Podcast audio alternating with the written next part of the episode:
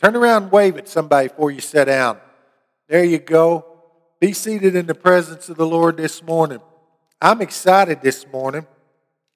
God has given me a word, and the, the motivation for this word is based on the need that exists in this world and the, the things that, as Christians, we should be about our Father's business. Uh, my opening scripture this morning, if you want to go ahead and start turning there, uh, it's going to be at the Gospel of John, chapter 10, verse 10. John chapter 10, verse 10. I'm so excited about the work that Jesus is doing. I'm so excited about the people that are finding their way to the Lord. I'm so excited about the revival that God is beginning to pour out upon this nation to conquer what the enemy's trying to do. He's pouring his spirit out on men and women everywhere, and he's, he's ready to put some things right. I believe, as many of you believe, that we are in the last days of the last days. I believe that Jesus is coming back soon, and, and there's so many people that are lost, and I want to explain that to you this morning, what we can do to help fix that. But in John 10:10 10, 10, it says, The thief, this is Satan, cometh not but for to steal, kill, and destroy. Jesus, this is Jesus talking, it's red letter. He says, I am come that they might have life and have it more abundantly or in the fullest measure. Satan wants to tear people down. Satan wants to tear the church apart. Satan wants to destroy Christians' witnesses. He wants to throw junk in our paths to keep us from serving God. Or if he can't keep us from serving God, he wants to make us miserable. He don't want us to experience that inner peace and that joy that we sing about. He don't want us to have peace of mind. He wants us to, to, to lay down at night and not be able to go to sleep, to have the cares of the world upon us. But Jesus said, I come to give you life more abundantly. I want you to have the best possible life you can. That's not to say we won't have struggles, but He'll be there with us to carry us through those struggles. But Satan, he playing out, just wants to steal, kill, and destroy. He wants to steal your joy. He wants to steal your kids from you. He wants to tear down anything in your life. He wants to get a hold of your finances and ruin your finances. He wants you to have plenty of stuff to worry about. That's what the enemy's business is. And if we look around, he's got a lot of people convinced that church is not worthwhile anymore. He's lied to people and said, You don't need church. You can serve God at home from the comfort of your couch and watch church on TV. There's a lot of people like that. But why would his word say to not forsake the assembling of yourselves together if it wasn't important? Today, I want to share with you, and I, I titled this message, Close the Gap. How many of you, anybody ever been to London, England? You've been to London, England? Did you ride the subway, the tube? Did you get tired of hearing this, the words close, uh, mind the gap? When you ride the subway in London, England, they constantly are saying, mind the gap, mind the gap. What they're saying is, be careful getting on that train because there's gaps.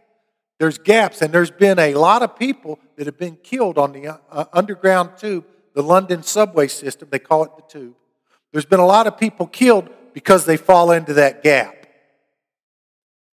Folks, how many knows there's a gap that exists today between what God intended and what actually exists? And there's a lot of people because they fell into that gap that are going to spend eternity separated from God. And it's worse than falling under because it's nasty looking, Robin, It, you, the smell in those in that subway station, you can you can smell the burnt oil, diesel, whatever, and and the smoke is littered everything, and you can see that deep, dark, black, nasty place. Well, people that fall into the gap that exists between being right with God and being separated from God, they're going to fall into a deep, dark place, and they're going to be there for eternity. I want to talk to you today about closing the gap. Bear with me. I'm going to preach from Genesis to Revelation. Let's start in Genesis. Genesis 1. In the beginning. Let's go to Genesis 1, verse 26. Genesis 1, verse 26.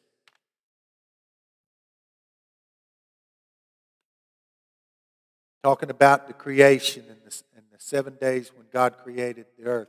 Verse 26 says, Then God said, Let us make man in our image according to our likeness. Let them have dominion over the fish of the sea, over the birds of the air, and over the cattle, over all the earth, over every creeping thing that creeps on this earth. So God created man in his own image, in the image of God. He created him male and female. He created them. Then God blessed them and God said to them, Be fruitful and multiply, fill the earth and subdue it, have dominion over the fish of the sea, over the birds of the air, and over every living thing that moves on the earth. All right, so right here in the beginning of the word, God has created the, the, the, the, the world. He creates man, He creates woman. He, he has uh, given man dominion over the earth. We're supposed to be in charge of the earth. We're supposed to be taking care of it. At this point, there was no gap. No gap. God set it up. Men and, man and woman have been created. They're, they, they have dominion. They're, they're there to dress the Garden of Eden. Everything is as it should be. If nothing had changed today, you and I, we would have perfect eternal bodies already. There would be no gap. We would not have to experience death. It would be perfect. But something happened to create that gap, didn't it? And yeah, and I'm sure you've heard the story. Genesis 2, verse 16. God just asked one thing of him. And the Lord God commanded the man, saying, Of every tree of the garden you may freely eat, but of the tree of knowledge of good and evil you shall not eat, for in the day that you eat of it you shall surely die. Only one thing God asked of them. And it must have been for their own good. You will die if you eat of this one tree.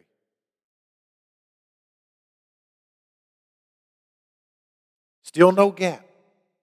Be in obedience, but then flip over to chapter 3, verse 1. Here's when the liar that I mentioned up front in 1010, the one that's at war with God, the one that fell from God's grace is Satan, Lucifer. It says, Now the serpent was more cunning than any beast of the field. This is Genesis 3 1. Which the Lord God had made, and he said to the woman, Has God indeed said, You shall not eat of every tree of the garden? And the woman said to the serpent, We may eat the fruit of the trees of the garden, but of the fruit of the tree which is in the midst of the garden, God has said, You shall not eat it nor shall you touch it, lest you die. Then the serpent said to the woman, You will not surely die, for God knows that in the day you eat of it, your eyes will be opened, and you will be like God, knowing good and evil. So when the woman saw that the tree was good for food, that it was pleasant to the eyes, and a tree desirable to make one wise, she took of its fruit and ate. She also gave to her husband with her, and he ate. Then the eyes of both of them were opened, and they knew that they were naked, and they sewed fig leaves together and made themselves coverings. And they heard the sound of the Lord walking in the garden in the cool of the day, and Adam and his wife hid themselves from the presence of the Lord God among the trees of the garden. Then the Lord called to Adam and said, Where are you? So he said, I heard your I heard your voice in the garden, and I was afraid because I was naked, and I hid myself. And he said, Who told you you were naked? Have you eaten from the tree of which I commanded you that you should not eat? This one act of disobedience. They didn't think of it on their own, did they? That God had told them don't eat of it. They were happy with that. They were content. They were obeying. They, they were loving life. They were at peace with God. Everything was going well. They didn't even question it. But the enemy come along, Satan come along and tempted them. And he lies right up front. God, you will not surely die. Why in the world would she think this serpent knew more than God Almighty who created them and gave them this great place to live? and gave them, gave them this, this, this peace in their heart and dominion of this whole garden. They should have had, she should have had dominion over that serpent. Why did she believe him? I don't know. Why do people today believe the lies of the devil when they come at them? Why do we believe it when, when, when the devil twists scripture around? That's exactly what the devil did there. Did he say, You would surely die? Did God really say? He tried to get them to doubt what God said. The devil still does that today. He will try to twist in your mind what God's word says. He will try to get you off center and off the truth and try to convince you to stray from what God said.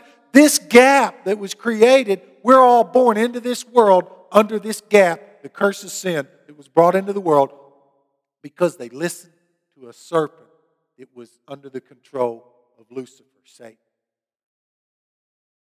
There's where the gap came into this world. Perfectness was in Genesis. Now we've got this gap. Man becomes separated from God. They're expelled. As you know, they expel man and woman from uh, God expels them. I say they, okay, the Holy Spirit, God, and Jesus, the Trinity that we believe in. They, they were expelled from the Garden of Eden by the Godhead. Go. You've been disobedient. Then they also would have to suffer uh, life. They lost, I believe, prior to this point, that man and woman would have had eternal life, would not have had to go through death as our bodies are now and as we do now. So why, if they had everything so good, why would they let that go in? But but the same thing today. I mean, I mean, we, we can't understand. Has anyone ever really tried to figure out why Adam and Eve fell when they had it so good?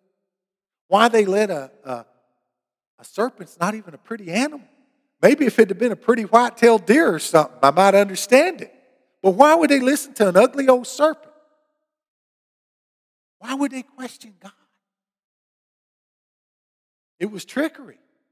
But it was due because the serpent, the devil, twisted God's word. And when you're not sure of God's word, or when you let someone get you to begin to question what God's word says, and usually that someone is either the devil or somebody that's under his control that will try to get you to question. We got to be true to what this word says. That gap was created because these first human beings that God created questioned God, and they did it because they let the devil convince them and start to doubt and question God.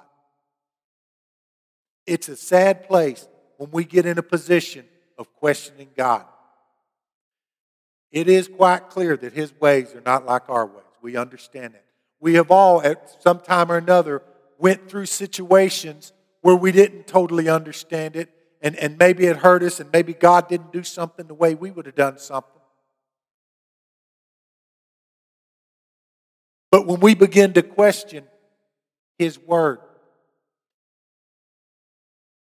we're on a slippery slope. We're in a position where we could end up falling in that gap. We could end up slipping into that gap that we talked about. But God has a plan, and He began to reveal it. Uh, he mentions how the woman is going to bruise the serpent's head. Turn over to Revelation 2010.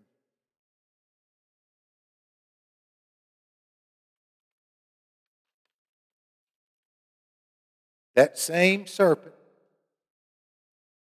that same serpent that caused man to fall, that caused that gap that exists between man and God before they are bridged. We're going to talk about how to get bridged back to God in a minute. But Revelation 20 and verse 10. 20 and verse 10 says, The devil who deceived them, talking about the initial deception and all deception that's come since, was cast into the lake of fire and brimstone, where the beast and the false prophet are, and they will be tormented day and night forever and ever. So the devil's going to get his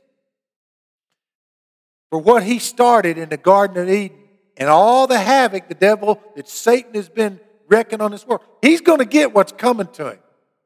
So if we believe the entire word of the Bible, we believe from the first, he's the one caused sin. We see in the last part of the Bible in Revelation that he's going to get his due. And he knows that, but he's still lying, he's still cheating, he's still stealing, and he's trying to take as many of God's people with him to hell as he can. And sad that so many, even well meaning Christians, will listen to those lies. And he, he's pretty clever. People say the devil's stupid. Don't ever say the devil's stupid. He's been around for thousands of years. We, we've been around, all of us in this room, less than 100 years. Okay? So, in proportion, we've not been around to learn every trick of the trade, so to speak. He's been around for centuries, thousands of years. Look at, look at the, the havoc he wreaked on Job. I've been studying Job. We're, we're going through a Bible study of Job right now. And, and the havoc that the devil wreaked on Job. He's going to get what's coming to him. But it seems like such a long time.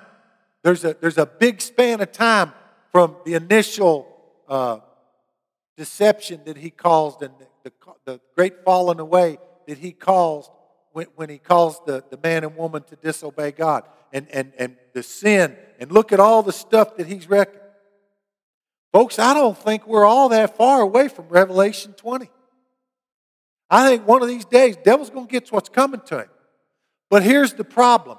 Turn to John 3:16. Here's the solution to the problem, I should say. John 3:16. You could probably quote it without reading it. Probably the, the most important scriptural verse that, that we learned, probably most of us, it was the first scripture we really memorized when we were when we were young kids. But John 3:16, word for word, for God so loved the world that he gave his only begotten Son, that whoever believes in him should not perish, but have everlasting life. For God did not send his Son into the world to condemn the world, but that the world through him might be saved. That right there is the solution to closing that gap between separated man from God and eternity spent with the devil in 2010. But here's, here's, here's the sad part, though. Here's the sad part, though. If you turn over uh, and, there, and there's lots of other scriptures. Let me, let me go ahead and give you the rest of scriptures that relate to salvation. We got to believe in Jesus. Romans 3.10 says, no one is righteous, not even one, because we're born into unrighteousness because of the original sin. Romans 3.23 says we've all sinned, come short of God's glory. 6.23 says the wages of sin is death, but the gift of God is eternal life through Christ our Lord. John 3 6 says, Whosoever that believes shall have eternal life.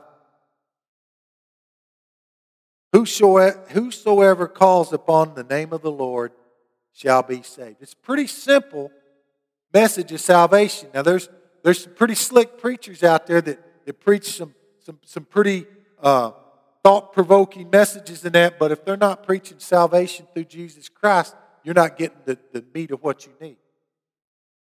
That's the fix to the gap. That's how we bridge that gap between the lost and the saved. That's how we get back to God is through Jesus Christ. He bridges that gap. He closes that gap. All right, so, so stay with me. But read Revelation 2015. Let's flip back to Revelation. Revelation 2015.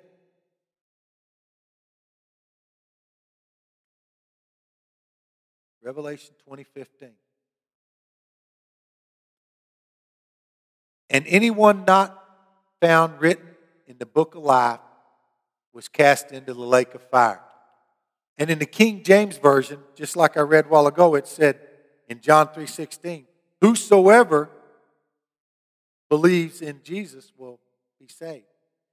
In the King James Version, this verse says, and who, whoever was not found written in the book, whosoever was not found written in the book of the life was cast into the lake of fire and lost for eternity.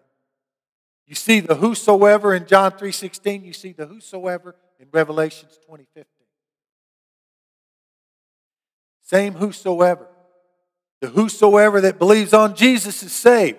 the whosoever who is not found written in the book of the life because your name gets written in the book of the life when you're the whosoever that believes in Jesus. But if you're the whosoever, your name's not found written in the book of life, it's because you weren't the whosoever of John 3.16. If you're the whosoever of John 3.16, you've made Jesus Christ your Lord and Savior, then you're not going to be that whosoever in Revelation 2015 being cast into the, the lake of fire with the devil who's going to get his due reward for causing this gap in the first place. All right, Brother Wally, you've explained it to us. We, we, we've heard most of this before. Most of you, this is not new. What do we do about it? We got to close that gap. If we're children of God and we're the whosoever of John 3.16 and, and, and we want to, to decrease the number of people in 2015 of Revelation, the whosoever that's going to be condemned eternally to hell with the devil, We've got to be about our Father's business. We got to be telling them what this word says. We've got to be out there trying to close that gap. We have got to be fulfilling that great commission in Matthew 2018, 28, 19, where we're supposed to, to go and make disciples of all men and share the gospel with them. That's each and every one of us' job. We should be trying to close that gap. Because here's the sad thing many of us got very dear friends or relatives that right now, if they died today, they're going to fall in that gap and they're going to spend eternity separated from God. We all know good friends and people like that. It's up to us to close the gap because at their stage they're in, if they're living in sin and they're separated from God, if, if people like us that have been reunited to God, if we're the whosoever that's reunited with God, if we would, would, would, would get that burden back in our hearts for lost souls and we would begin to to, to cry out to God and pray for their souls and intercede for their souls and, and pray against the things that have them bound up. The sin that's, that's got them, the sin that so easily beseeches you. Paul talks about the things that are tripping you up and keeping you from moving on with God. We're the whosoever that knows Jesus Christ. We're the whosoever that can save the whosoever in Revelation 2015 by getting the truth to them and, and letting them make a decision. A lot of people hadn't even heard the gospel. People say, well, it's hard to believe someone in America hadn't heard the gospel and used to. I would say that was true because this used to be such a Christian nation. We had such a strong base of people that were in church and trying to live for the Lord that was sharing these messages. We all, most of us probably had grandmas and mamas that, that, that shared the word for us and, and were church people. But today, there are people, their parents have never been to church. Their parents it's a whole different society in our country today. And we're not supposed to, that, that, that tasking in Matthew 2019, it's, we're supposed to go into all the world. Many of us, we can't travel around the world, but we can send missionaries and we can pray and support missionaries. That's how we reach the uttermost parts of the world to fulfill the Great Commission of Matthew 28 19. But what about right now? Our Jerusalem is wherever we're at. And y'all have heard me say this before. We need to be helping close that gap. I've got a lot of family members and friends that right now, if they die tonight, I believe based on their lifestyle. I'm not trying to judge them. I'm just saying, based on what the Word of God says we're supposed to be living like and what I see them living like, I'm not trying to be a fruit inspector, but I'm not seeing much fruit. Or if I'm seeing fruit, it's rotten fruit. In Galatians chapter 5 talks about fruit of the Spirit. It also talks about stuff that I call rotten fruit, it shows that you're not living. That's another message for another whole day. But what I'm, what I'm trying to tell you is this gap exists. We know it exists. We know that we have the answer.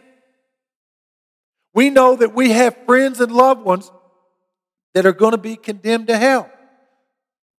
We know the truth. Are we sharing the truth? John 14, 6.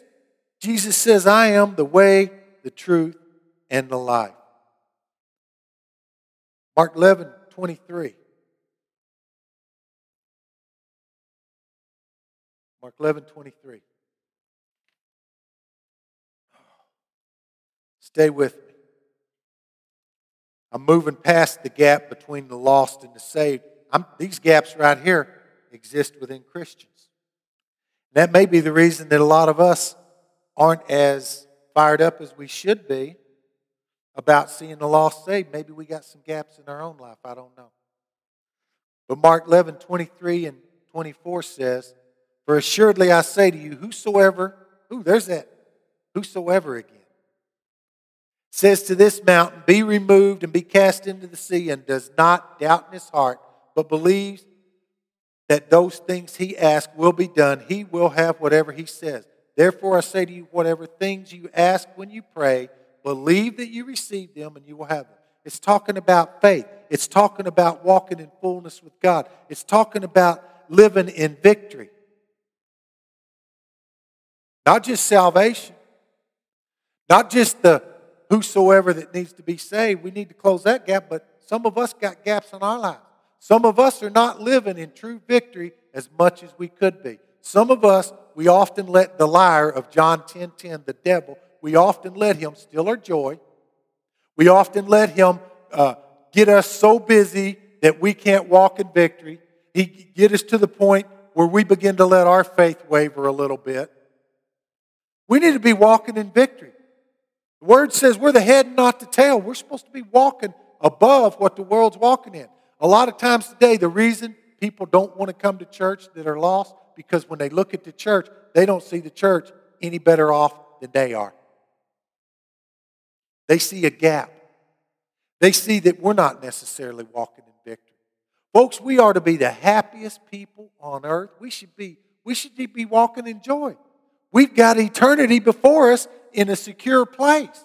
We're the whosoever that's going to have everlasting life in paradise versus the whosoever that's lost. But we should be helping close the gap with them. But if we're not living life to the fullest right now, walking in victory, walking in faith, believing God's word, and seeing our prayers answered, and seeing results from our lives, in our lives, and, and prayers answered, and, and things happen, we should be walking in victory. The world shouldn't be affecting us. I'm not saying they're going to quit trying, but the devil's going to increase his game against you the more you walk in faith. The more you start having victory, the more Satan's going to try to attack you. But I'm not going to sit around and live a mediocre life and not try to have victory just because I don't want the devil attacking me. Because the Jesus I serve told me he would go with me till the end. He told me he'd never leave me nor forsake me, but he would get me through this thing called life. He would assure that I could walk in victory. But we've got that thing called a free will, right? You've all heard of the free will. And so many times, the reason we're not living in victory is because we let our will get beat down. And usually it's through the lies of the devil. Now, y'all know I'm going to get beat up all week. Satan's going to be attacking me all week because I'm exposing him today. So, y'all say an extra prayer for me this next week because he's going to attack me for, for, for saying this to y'all today. Because many people probably hadn't stopped and thought about it like I'm presenting it to you today. We've got many Christians have a gap in their life between walking in victory and just being that meek mannered, mild little Christian. There's a gap because God says we should walk in victory but we can't do it on our own. I don't want to just tell you the problem without giving you a solution. There is a solution. The very first thing to close the gap, we have to have Jesus Christ as our Lord and Savior, right? We all know that. That's how we, we close it. But to get into that prosperity net, we've got to do what God's Word says. If we want to walk in forgiveness, we've got to walk in love. And probably two of the gaps, two of the things that causes people to not walk in prosperity or walk in God's blessings, it's usually because they're not walking in true love, they're harboring unforgiveness, or they're not following God's word. And there's, you know, God's word is not, it's full of more do's than it is don'ts. But the basic thing, the Ten Commandments, and if you're loving God with all your heart and trying to do what's pleasing, you're not going to be out there breaking the Ten Commandments on a regular basis. Not if you're truly seeking to love and please God and learn what His Word says and follow it and don't question His Word and twist it up like the devil. But see, that's what the devil's going to try to do to you to throw you off key. We've got to stay focused on what His Word says. That's why it's important to, to be in church and to be in Bible study and, and to be around fellow believers and, and to get into this Word and understand it. Then you'll know what you're supposed to do. We all know the basics. We're supposed to be good moral people, right? I don't have to d- devise a, a five page document for you to look at to say, oh, that's what a Christian is. I'll preach the word, and the word will have its effect on you. Or we'll teach the word in our Sunday school classes or we'll our Wednesday night Bible studies and we learn how to live as Christians. God don't expect you to be perfect overnight. He cleans your heart and then he begins to grow you and you begin to mature in him and you go from being that baby Christian that just has the milk of the word of salvation and you go into the meat of the word where you walk in victory. Amen. But we've but we've got to make that commitment to do that. And and sometimes we need we need more help. But some of the things that are causing people not to fail, or causing people to fail, not to succeed in walking in victory, is as far as being prosperous and, and, and being able to, to have all the good things God promises. And I'm not a prosperity preacher like, like some are that just preach, preach that all the time. But God does want us to have all we need, and He wants us to have overflow so we can help others. God will bless you as much as you'll let Him bless you. But a lot of people are blocking their blessings because they're not walking in obedience to His Word. And one of the, the most simple truths, and I'm not here to preach, I'm I don't want to preach on tithing. We don't have a problem with money in the church. We're doing fine. I'm just telling you, though, if you're not following God's Word about tithing the 10%, you are tying His hands on prospering you and blessing you. I'm not here to preach. I'm not trying to offend anyone. People, people get all mad at the preacher when he preaches on money sometimes. God doesn't need your money as bad as you need God's blessing upon your life. God is going to take care of his church no matter what. But there are people out there that, that are not following God's rules on, and it's all through the Old Testament. Abraham tithe, Moses tithe. Uh, I mean, it's all through the Old Testament and New. 10% goes to God. What you show God when you when you when you stand up and tithe, God, I trust you to take care of me. I believe you're going to walk me through this. Your word says I should give my 10%. I trust you that with my 90% that you let me keep. It's all his anyway, right? We all know that. He, everything's God's anyway. But I trust you. I'm going to give this 10% because I trust you and, and, and have faith in you that you're going to take care of me. And when you begin to do that, and then some people get radical and, and, and go beyond the 10% and give missionary offers and, and, and, and, maybe love offerings to brothers and sisters in needs, and, and, and maybe they donate to worthwhile causes like, like charities that are helping kids with cancer and things like that. There's a lot of good causes to give to, but you can't give to all of them or you won't have anything left. We understand that. But if you ever get to the point where you realize that it's God's, it's all God's, and that I trust God to take care of it, you'll, you'll, you'll be that radical giver. The 90% won't living on 90% won't be a problem to you. It may be tough at first. You may have to ease into it. I, I agree. You may have to ease into it. But the word says in Malachi chapter 3 if you're not, you're stealing from God. In John 10 10, that's the devil that steals, kills, and destroys. So if you're stealing from God, you're probably blocking your blessings. Amen? People don't like to hear that, but think about it. That's, that's the way it is. So, and again, maybe, maybe you're in a hard spot in that. I understand that. Start out small. Work your way up to the 10% as quick as you can. But God will see your heart and He'll, he'll, he'll help you do that. There's too many people tipping God instead of tithing God. And I'm not just, I'm not telling you that we're not in any trouble we, because we got probably the vast majority of our people do tithe at this church. And we thank you for your faithfulness. The second reason, let's talk about sin, living a sin free life and spiritual growth. If you're walking in victory, sin is not constantly a part of your life. For the most part, you live in sin free. You're not constantly having to ask God to forgive you for the same thing over and over. You're walking in victory, living a sin free life, and you are growing spiritually where you understand the deeper things of God. Salvation is the most basic message of God's Word for reuniting man to Him, closing that gap. But as you close that gap and become strong Christians, then you help worldwide, humanity worldwide, you help close the gap that exists. How many know there's probably a lot more people going to hell than there is heaven? What does Jesus say? Straight is the way and narrow's the gate broad is the path to destruction. There are many people that are on that broad path doing whatever makes them feel good, and, and they, they, they try to get uh, governments at, at different levels to approve laws that allow them to do whatever they feel like doing in their flesh. And just because the, the government makes a law that says it's okay, God's word is eternal. The government don't trump God's word. We're supposed to obey the law of the land until it trumps, until it starts trying to say something different than God's word.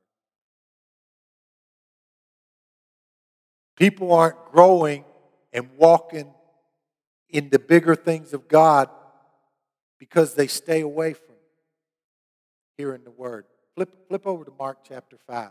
Flip backwards to Mark 5. You should have been in Mark 11. Flip back to Mark 5.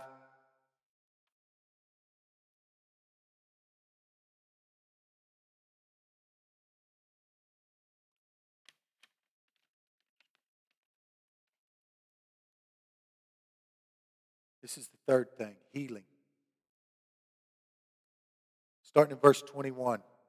Now, when Jesus had crossed over again by boat to the other side, a great multitude gathered to him, and he was by the sea. And behold, one of the rulers of the synagogue came, Jairus by name.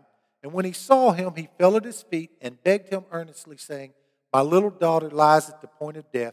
Come and lay your hands on her, that she may be healed, and she will live. So Jesus went with him, and a great multitude followed him and thronged him. Now, a certain woman had a flow of blood for 12 years and had suffered many things from many physicians.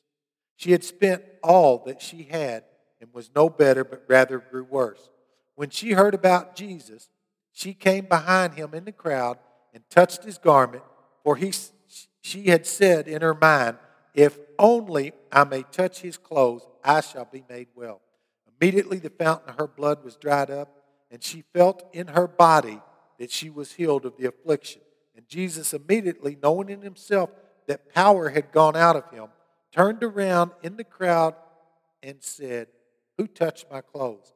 But the disciples said to him, You see the multitude uh, thronging you, and you say, Who touched me?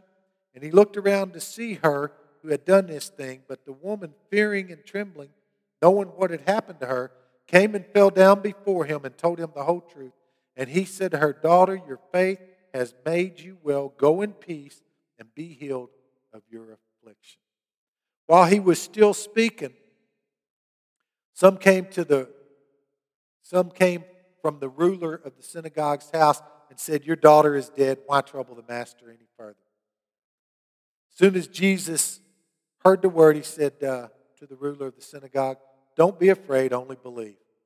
And he, and he goes on to the house and heals that little girl. He had just healed the, the, the, the demon possessed man. He had just delivered the, the, the man in, in, in Gadarene of the demons. He healed this woman of her issue of blood. And then he goes on and he finishes the job. He was interrupted briefly by the crowds and the woman. He goes on and he walks in the room with them and he heals this little girl as well. Why are so many people walking around today in sickness? This should, this should be number three on the screen. Flip it one more time, Caleb. Why are so many people falling short of the victory in terms of healing? First, you got to believe it's God's will to be healed, right? There's a lie out there that, again, came from the devil that somehow or another you you bring glory to God if you suffer through your afflictions faithfully. How many have heard people that? I've heard people's testimonies. Oh, this, this arthritis has really bothered me this week, praise God. Don't even put those two, two, two thoughts in the same sentence. God don't get any glory by you being sick, does he? God doesn't get any glory at all. You saw the faith of the ruler. The ruler expressed his faith. The woman, just the faith that she had of touching. And we're going to, there's many, many more sermons we'll talk about faith. And I'm not saying you don't have faith if you ain't been healed. I'm not saying that. I'm saying God may, God, God's time, it may not be your time, but it may happen one day. God does not desire any of us to be walking in misery. where does sickness come from? It don't come from God. Remember the story of Job? God pulled his hedge of protection off of Job. Satan is the one that smote Job with the sicknesses. That's where it comes from. Because the devil comes to steal, kill, and destroy and make that gap between God and man as wide as he can because he wants to fill hell up because he knows that's where he's going. And he wants to take as many of us with him as he can. He, he especially works on the Christian that is trying to serve God. And if you're the kind of Christian that ain't digging in real deep, he's going to pull you away or he's going to keep you weak where you're no threat to him. If you're not feeling Satan attacking you, it's because you're not a threat to him. I've said that many times before. Brother Wally, I just don't want to go through all that torment. I just, I just want to sit on this pew saved and make it into glory, praise God. But that ain't what God created us to do, is it? He created us and, and saved us so that we could help others be victorious. But we've got to close this gap in our own lives as Christians. We need to close these gaps. We need to make sure we're receiving the fullness of God's prosperity and blessing. Work in line with what His Word says. Forgiving others, loving others, the things I talked about, tithing, all those kind of things. We need to be seeking to grow. I'm not saying you're not ever going to sin again just because you get saved. Everybody knows sometimes you got to go back and ask forgiveness. But if you're constantly having to ask for the same thing, you're constantly having to confess the same particular sin over and over, there's a problem with this thing right here. You're not growing. You're not getting something. So, so you need to, to dig deeper in the Word. It may be you're not getting exposed to the Word enough. You need to have that spiritual growth. The fancy word for that is becoming sanctified. Okay? We've, we've heard that word before. Last thing. Let's go to the last main point. Here's the however. I told you the, the whoever, the whoever that's separated, the whoever that, that needs to, to narrow the gap that sometimes exists. They're not walking in God's fullness. But the way we do this is through the power of the Holy Spirit. We can't do this on our own. No one can be saved unless the Spirit draws them to God, right? Y'all heard that said many times. We can't do it on our own. It's up to It's not by our might nor our power. Zechariah 4 6, it's, it's not by might nor power, but by my spirit, saith the Lord. The power of the Holy Ghost is what's missing in most people's lives today. That's why so many Christians are stumbling. They're not letting the power of the Holy Spirit guide and direct them. He's the one. The Holy Spirit's the one that draws us to God to begin with. He's the one that causes us to go from glory to glory and to grow in the Lord. He's the one that, that Jesus, when Jesus teaches in John 14, 12 through 18, he promises to come into the Holy Spirit. And for time's sake, I'm not going to read all those scriptures. But in John 14, he's talking about the coming of the Holy Spirit and how the Holy Spirit will teach us all truth. The Holy Spirit is who illuminates the truth of God's Word to our mind, helps us understand. He is the one that comes to comfort us and to be with us. And of course, Acts 1 8 talks about the power we receive when the Holy Spirit comes upon us. And you remember in Acts chapter 2 when the Holy Spirit arrives and, and, and Peter, who had denied God and who had got scared, he received power from the Holy Spirit and become a mighty preacher and preached the gospel. 3,000 saved for his first sermon. Man, I'm waiting on a 3,000 saved sermon. I hadn't had that yet. I'm hoping someday. Billy, that, that's Billy Graham kind of stuff, right? 3,000 saved in, in one sermon. But the power comes from the Holy Spirit. It wasn't Peter that did it. It ain't us that do things. It's the power of the Holy Spirit. And too many people today are afraid of the Holy Spirit. They're so afraid of wildfire breaking out. It's, it's like in a lot of our churches today. Folks, we're Pentecost. We're supposed to believe in the fullness of the Spirit. There's nothing wrong with the, with the Spirit moving among us. And a lot of people quench the Spirit because they remember some of the old days. And I've been in some of those services when I was a little boy, and I, I wouldn't even call myself a Christian I was, I, was, I was a little boy that was going to church, and I remember seeing the power of the Holy Spirit hit our churches. I remember seeing people get rid of addictions at the altar as the Holy Spirit ministered to them. I remember seeing people get set free from pain that was in their hearts because they allowed the Spirit to minister to them. It's not by our power. We can't do any of this on our own. The, the forgiveness that comes. Jesus didn't do anything until the Holy Spirit come upon him. Jesus come to earth as a man. He, he did all that he did by the power of the Holy Spirit. Why would you and I think we could, we could do it without the power of the Holy Spirit? It's the Spirit that draws us to Jesus in the first place. It's the Spirit that, that, that, that draws us into that. But we've got to walk with the Spirit and we've got to let the Holy Spirit be our true comforter and our guide and our teacher. And I'm going to be honest with you. When you get a house full of believers that are open to allowing the Holy Spirit to move, that's when you start seeing healings manifest. That's when you start seeing deliverances. I've seen people with short legs grow that leg the extra couple of inches they need. I've been in services and seen that stuff. I've seen services where, where people are delivered from demonic influence. I've seen services where, where, where a blind lady's eyes were open. And it wasn't anything that we, the people, did other than be obedient to God and pray and let the Holy Spirit work. Because it's not by my power, it's not by your power, some of y'all have seen those kind of miracles. Y'all know what I'm talking about. You've seen the power of the Holy Spirit. It's not by our might or our power, but by the Spirit of God, the Holy Spirit. That's how things happen. And incidentally, when those things start happening, if you want to see your church grow, that's when the church starts growing, when, that, when the power of the Holy Spirit gets in the church. And, and, the, and the few faithful believers that are left, see, Satan will come through a church and rip it apart with legalism and lies and bondage and, and, and, and hard feelings and, and people getting mad at each other and hurting and unforgiveness. And, and they, they act like the little kid at the game and take their baseball or their marbles and go home and quit. That's exactly what the devil wants you to do.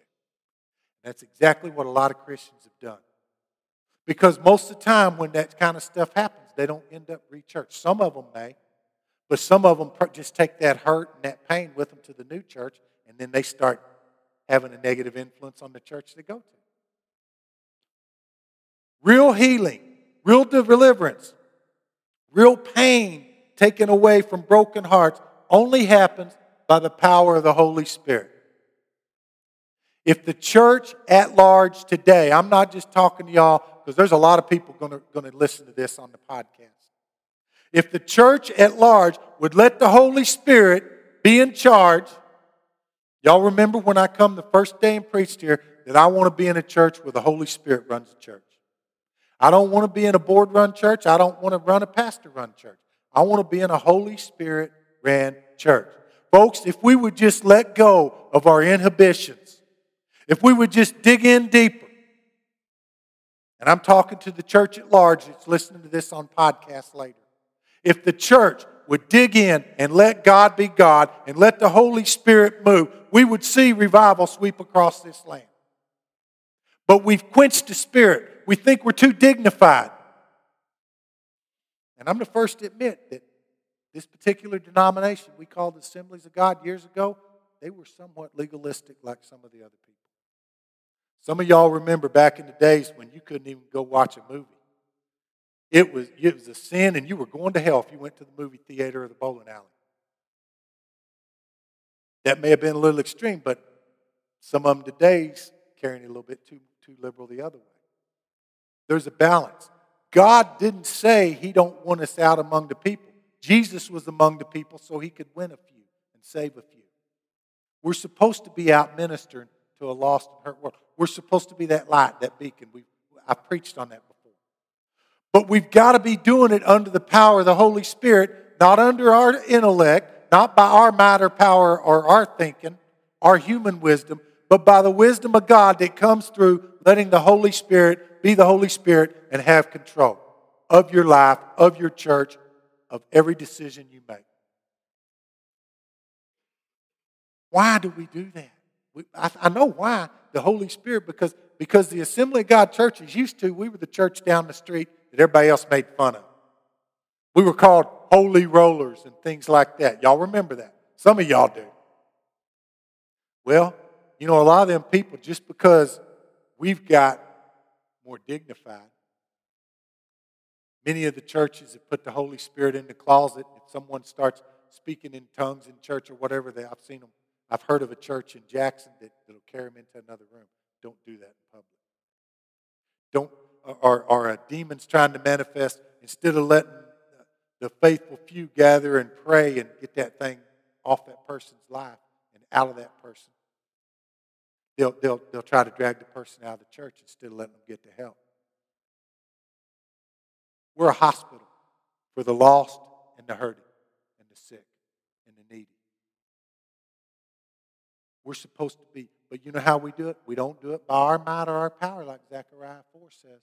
We do it by the power of the Holy Spirit. But we've got to have our lives in check. We've, we've got to reach those points, those three points I talked about this morning. We've got to be walking in God's blessings. We've got to be walking in victory. Because the Holy Spirit can't work through a dirty vessel. We've got to, to start minding that gap, like they tell you to do when you ride that subway. There's a big gap in this world, not only of lost sinners, but there's gaps in Christians' lives of walking in true victory. We need to not only help close the gaps of getting the, the lost found, we need to close the gaps in our own life so that we can have power, so the Holy Spirit's power can flow through us, because the Holy Spirit's not going to flow through a sin, a, a person that's tainted by sin. It's not going to happen. It's not going to happen. How many want to see the power of the Holy Spirit poured out in this church? How many want to see the Spirit moving again like you used to see when people were getting their victories? Now, sometimes to our human understanding, when the Spirit moves, we don't understand what we're seeing.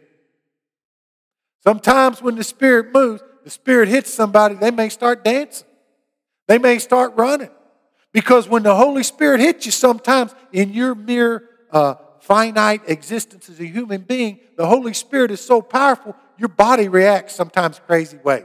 Anybody remember seeing those people take off running in church? Those people that take off dancing? I've seen more people, more people at the altar dance their way to victory as the Holy Spirit come upon them and they were obedient. They danced their way to victory. Anybody ever see someone laughing in the spirit? Usually when that happens, oh man, I, I feel the anointing. When that happens, you know what causes that? it's usually people that get to laughing in the spirit, their joy has been stolen by the enemy and they're getting their joy back. You see people, they're getting a breakthrough. And the, the Holy Spirit is all over them, and they're getting that inner healing they need, and, the, and, the, and their joy's coming back, and their, and their peace of God's coming back that they've let the enemy steal from them. And then when they have the altar call, and as they're having the altar call and people are getting their victory, one of the favorite songs they used to sing was I went to the enemy's camp and took back what the enemy took from me. Now, I'm not a singer. Y'all ain't paying me to sing. Y'all get the idea. We have, if we want to close the gap between the whosoever of, of John 3.16 and the whosoever, we've got to get about God's business. We've got to be digging in deeper and seeking the Holy Spirit and letting Him rule and reign in our lives and mature us so we're walking in victory. Amen. Is that a good word this morning? Give God a hand clap of praise. Let's pray. Heavenly Father, Lord, we thank you for this good word that you gave us this morning. Lord, we thank you for the power that you give us by allowing your Holy Spirit to have freedom in our homes, in our lives, in our churches. Oh, Father God, we're so thankful. We're so thankful for that gap closer, Jesus Christ, that closes that gap and bridges the way for lost man to be reunited to you due to the work on the cross that Jesus did with his precious blood that we sang about this morning, that victory that we have in Jesus through that blood that cleanses us from all sins and all unrighteousness. Lord, we thank you for that. Oh, Father, we thank you that you still give us messages that tell us how to do it. Lord, that we need to close those gaps. We need to be the church. We need to be about God's business. Oh, Father God, help each and every one of us today to be stronger in our walks with you. Lord, help us and by the power of your Holy Spirit, speak to our hearts and tell us those things that may be causing gaps in our walk with you, gaps in our, our victorious living. If there's a gap there, we're, we're, we're doing something wrong or we're not doing something we should. Father God, make it clear. I believe that, that you give messages to your preachers and Sunday school teachers and, and Bible teachers and pastors and youth pastors. You give the word to share and you lay it upon our hearts. Lord, I believe this was a God given word this morning on things that we all need to look at. I believe both the people here in this church and the people that will listen to this message on podcast need to get a little more serious with you about closing that gap, especially as we see your coming so close as we see the end being so near. Oh, Father, we thank you for your word. Lord, we thank you for the promises. We thank you for the promises and the prophetic word that tells us what happens if we do, what happens if we don't. Your word is true, your word is complete.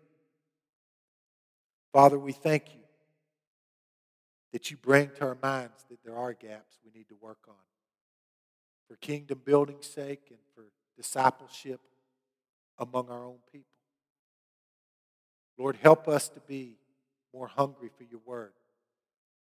Lord, I pray upon every person that's in this room today, hearing my voice, that they develop an intense hunger for your word, and more than that, that they develop an intense desire for your presence through the Holy Spirit to overtake this place and begin to move in mighty ways in this church service. Father God, as we grow closer to you, as we dig in deeper to your word, as we seek your face more, Father, we desire your presence to show up in a mighty way. Father God, we want to see souls saved. We want to see the whosoever of John 3:16 begin to increase. Lord, we want to see a decrease in the revelation whosoever that's condemned Lord, we want to see an increase in, in, the, in the whosoever's closing the gap, the Christian people closing those gaps in their life where they're not living in full victory. Lord, we want to, we want to see victory in their lives. We want to see people learn to follow your word. We want to see people grow in their Christian walks where their, where their growth grows so that they're able to reach back and pull more people out of the revelation gap that are going to be eternally condemned by sharing the good news of Jesus Christ according to the gospel. Oh, Father, I just pray that you raise up people in this church and in your church abroad, people that are listening to this on podcast right now. I'm speaking to you as well. Let God be God in your life. Let the Holy Spirit dictate your actions. Let the Holy Spirit draw you into all truth. Let the Holy Spirit begin to use you and let the gifts of the Spirit begin to manifest in you. It's not something to be scared of. We have nothing to fear. As long as we're the whosoever of John 3:16, we don't have to fear anything that's written in the book of Revelation. We don't have to fear being that whosoever thrown in the fire. We just need to walk in this thing and grow with you. And Father, we know it's by your Spirit that we do it. Not by might, not by power, but by your Spirit. Lord, I pray that you begin to pour your Spirit out in this church. Begin to manifest your Spirit among your people. Lord, we want to see lives changed. Lord, people that aren't saved, we want to see them saved. Father God, those that are saved, we want to see them grow and, and live in victory. And Father God, those that are seeking a closer walk with you and the baptism of the Holy Spirit. Lord, we want to see you pouring your Spirit out. Your word says in the last days, you will pour your Spirit out on all people. But we also know, Lord, that your Holy Spirit's a gentleman. And the Holy Spirit don't force himself into the churches. He don't force himself upon people's lives, but he's a gentleman. Lord, we just pray your spirit feels welcome in this place. Continue to give us the words that we need to grow in you. Continue to give us the words we need to, to address the things in our lives that need to be addressed. Father God, we, we don't seek to hurt anybody's feelings. But Lord, we will speak the truth of your word and share the truth of your word because we want to see the whosoever of Revelation decrease and the whosoever of John 3:16 increase. Lord, we want to see people under the power of the Holy Spirit, Spirit walking in victory. Lord, I pray victory, blessings, and strength upon all the people that's within my earshot right now. Lord, I pray that you make yourself more real to them. Lord, that you make yourself so real to them that you're the first person they turn to when trouble comes. When, when the enemy comes in like a flood and begins to, to, give bad reports, begins to try to twist your word, begins to try to have people doubt what your word says. Father God, I pray that your spirit, the spirit of truth, begins to shine through in their lives and overpower that darkness that's trying to come against them. Lord, I want to see a church full of victory living people. Lord, I want to see the churches around us living in victory. Father God, we're, we're more concerned about kingdom building than we are about building our religious empire. We don't want to be like the Pharisees and, and the hypocrites of the day. Lord, we want to see your church built up for your kingdom's sake. Before I close this prayer, before I close this service,